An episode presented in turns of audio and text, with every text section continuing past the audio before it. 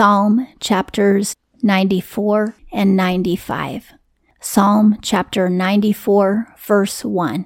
God of vengeance, Jehovah, God of vengeance, shine forth. The Lord will have vengeance over our enemies, and our enemies are the demons. 2. Be lifted up, O judge of the earth. Send back a recompense on the proud. Satan is the most proud being there is. He believes that he's better than God. Anybody who follows Satan is also very proud. 3. Till when do the wicked, O Jehovah? Till when do the wicked exult?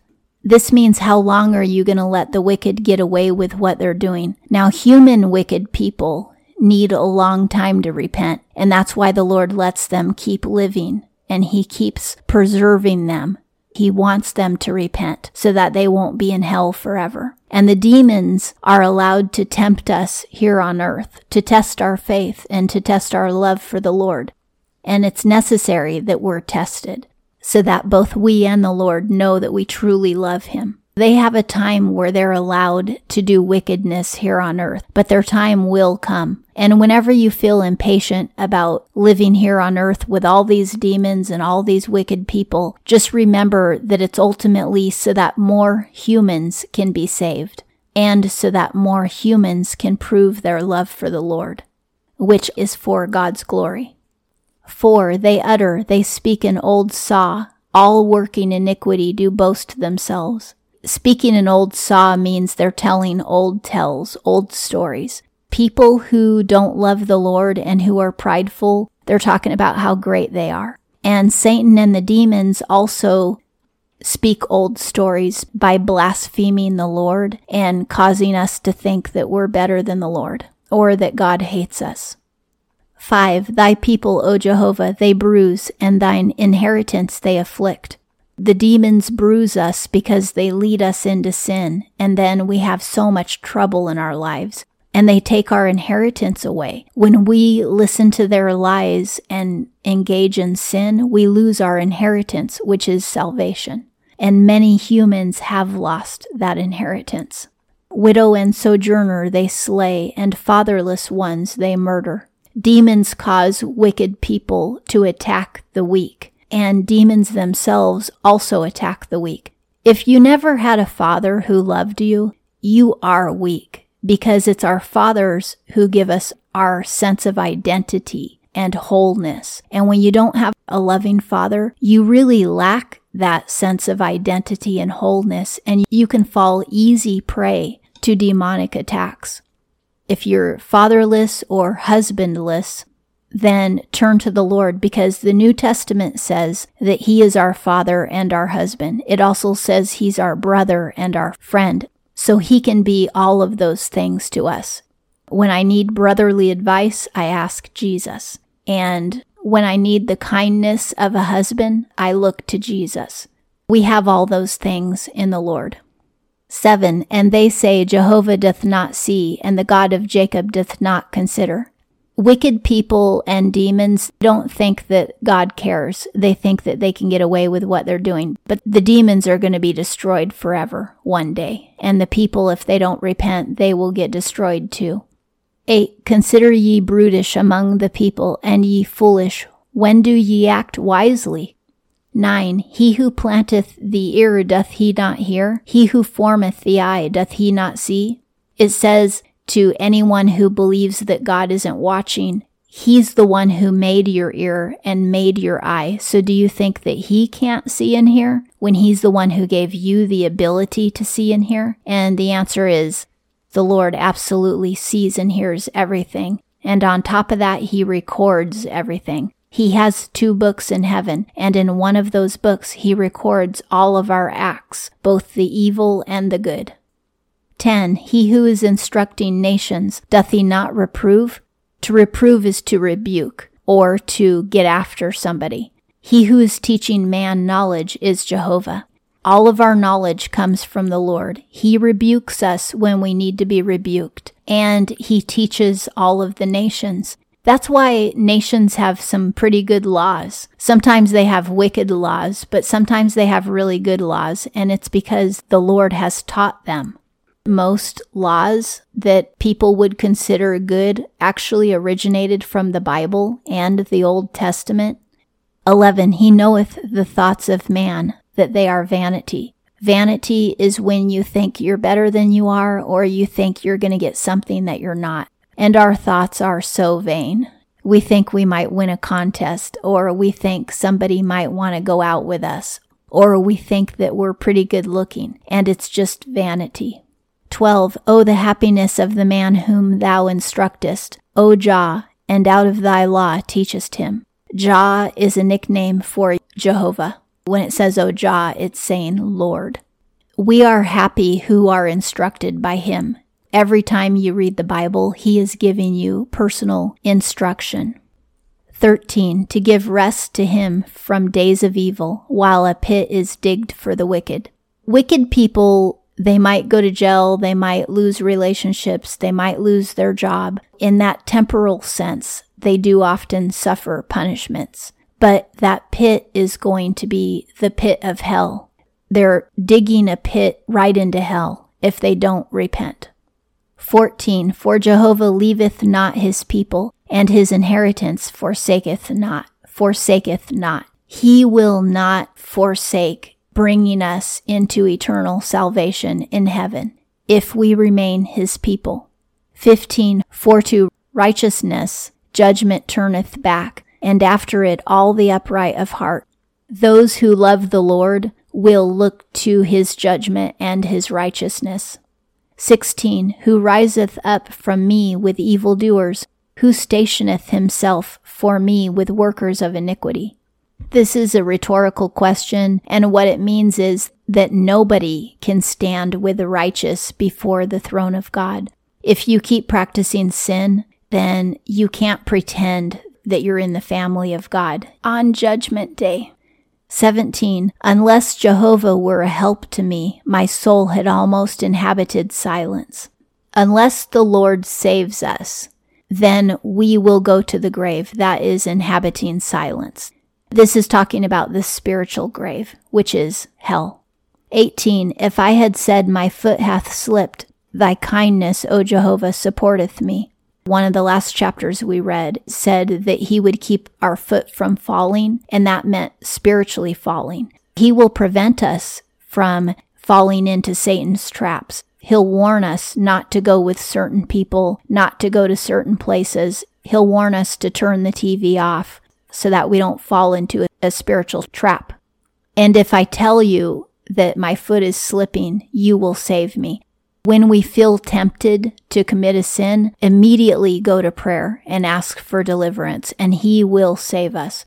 Immediately start worshiping the Lord if you feel tempted to do something bad, and that temptation will go away.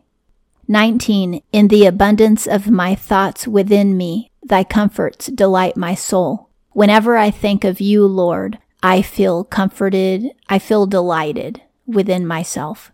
20 is a throne of mischief joined with thee, a framer of perverseness by statute. He's saying that those who practice sin are not with the Lord.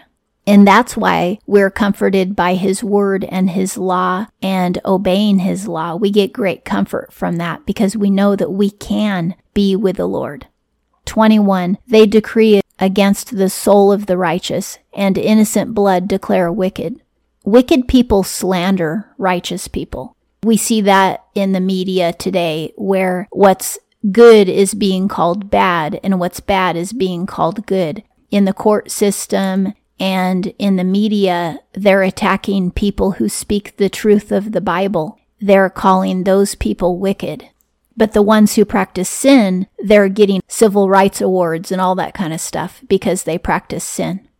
22. And Jehovah is for a high place to me, and my God is for a rock, my refuge. We have a refuge in Him up on high, spiritually, which means when we pray to Him, He's listening from heaven, and we're very near to Him. 23. And turned back on them their iniquity, and in their wickedness cutteth them off. Jehovah our God doth cut them off. What wicked people do will come back on them. But this isn't talking about karma because karma is a lie. It's from Middle Eastern religion. The demon of karma has no distinction at all. It's just if you do good, you get a reward. If you do bad, you get punished. But that isn't how God operates because he is a loving God and he sees the big picture and he has a plan. He sometimes allows those who love him to suffer temporarily and he has mercy on those who hate him for a while so that he can draw them to him. Those who love him get tempted and tested sometimes so that we can prove our love to him. Love isn't love unless it's tested. That's how you really know somebody cares is when they're still there in the bad times. That's why the Lord lets us go through bad times to see if we still love Him, even in those times. But on Judgment Day, anybody who still practices wickedness will be cut off. And that concludes Psalm chapter 94. Psalm chapter 95, verse 1. Come, we sing to Jehovah, we shout to the rock of our salvation. Shouting always refers to victory shout. We can sing and we can give a victory shout to the Lord every single day of our lives. And did you know in the Old Testament, the Lord always required the Israelites to shout before the battle. So that's why I say you can start out your morning shouting victory. You will experience victory when you believe in it before the battle. Two, we come before his face with thanksgiving. With psalms, we shout to him. When we sing, we sing praises to him and we shout his victory. Too often today, Christian, so-called Christian music isn't really about God and it doesn't really glorify him. A lot of modern Christian music glorifies men instead. And it's all about how great we are and how God loves us because, because we're so awesome. But a, a true psalm to the Lord will only glorify the Lord, will only glorify the Lord. Three, for a great God is Jehovah and a great king over all gods. Now this is little lowercase gods, which means demons. So he is king over all the demons. That doesn't mean that they obey him, but it means that he has full power over them. For in whose hand are the deep places of earth, and the strong places of hills are his. So he controls the mountains and all that's in them, and he also controls the seas and the caves and the wells and everything. 5. Whose is the sea, and he made it, and his hands formed the dry land. So he controls the ocean and the dry land, the high places and the low places, and the deep places. 6. Come in, we bow ourselves, and we bend. We kneel before Jehovah, our Maker. So this is just talking about being prostrate or bowing before the Lord. And this is very appropriate. We can do this anytime. Anytime. 7. For he is our God, and we the people of his pasture, and the flock of his hand, today, if it if to his voice we hearken. Notice the word if. We're only his people if we obey his words, which is what hearkening to his voice means. If you do not obey the Lord, you are not one of his people. You're not in his flock. Even if you went to church your whole life, if you don't actually obey the commandments, you're not his his his sheep. We need to read the Bible and know what his commandments are and obey them. 8. Harden not your heart as in Meribah, as in the day of Massah in the wilderness. It, this is talking about when they complained of the bitter water. You know, there's times where you and I will drink bitter water, but we can't complain about it. We have to say, Lord, we trust you. We believe in you. We love you through this trial. Thank you for the bitter water. Thank you for letting us prove our love to you by drinking it and still loving you anyway. And then great blessing will happen and that, and then you will pass that test. So if, if the Lord gives you bitter water, drink it and say thank you. Nine, where your fathers have tried me, have proved me, yea, have seen my work. Yeah, they saw the works of the Lord because they tested the Lord instead of allowing the Lord to test them. And he brought plague to them when they complained. But then he always restored them when Moses asked him to forgive the people. 10. Forty years I am weary of the generation, and I say, a people erring in heart, they, and they have not known my ways. So the Israelites thought that they were suffering for 40 years in the wilderness, but it was really the Lord who was suffering because he had to put up with them. The Lord was long suffering with them for 40 years while they sinned the whole time. The Lord had ultra patience. 11. Where I swear in mine anger, if they come in unto my rest. The Lord made a promise to himself that the Israelites who complained in the desert would never enter the promised land. It would only be their children who entered the promised land, and that actually happened. If we want to spend our whole life complaining to the Lord instead of obeying Him, then we will not enter the promised land of heaven. And that's the ultimate goal. We need to repent now, follow Him, thank Him for the bitter times, and prove to Him our love. And that concludes Psalm chapter 95.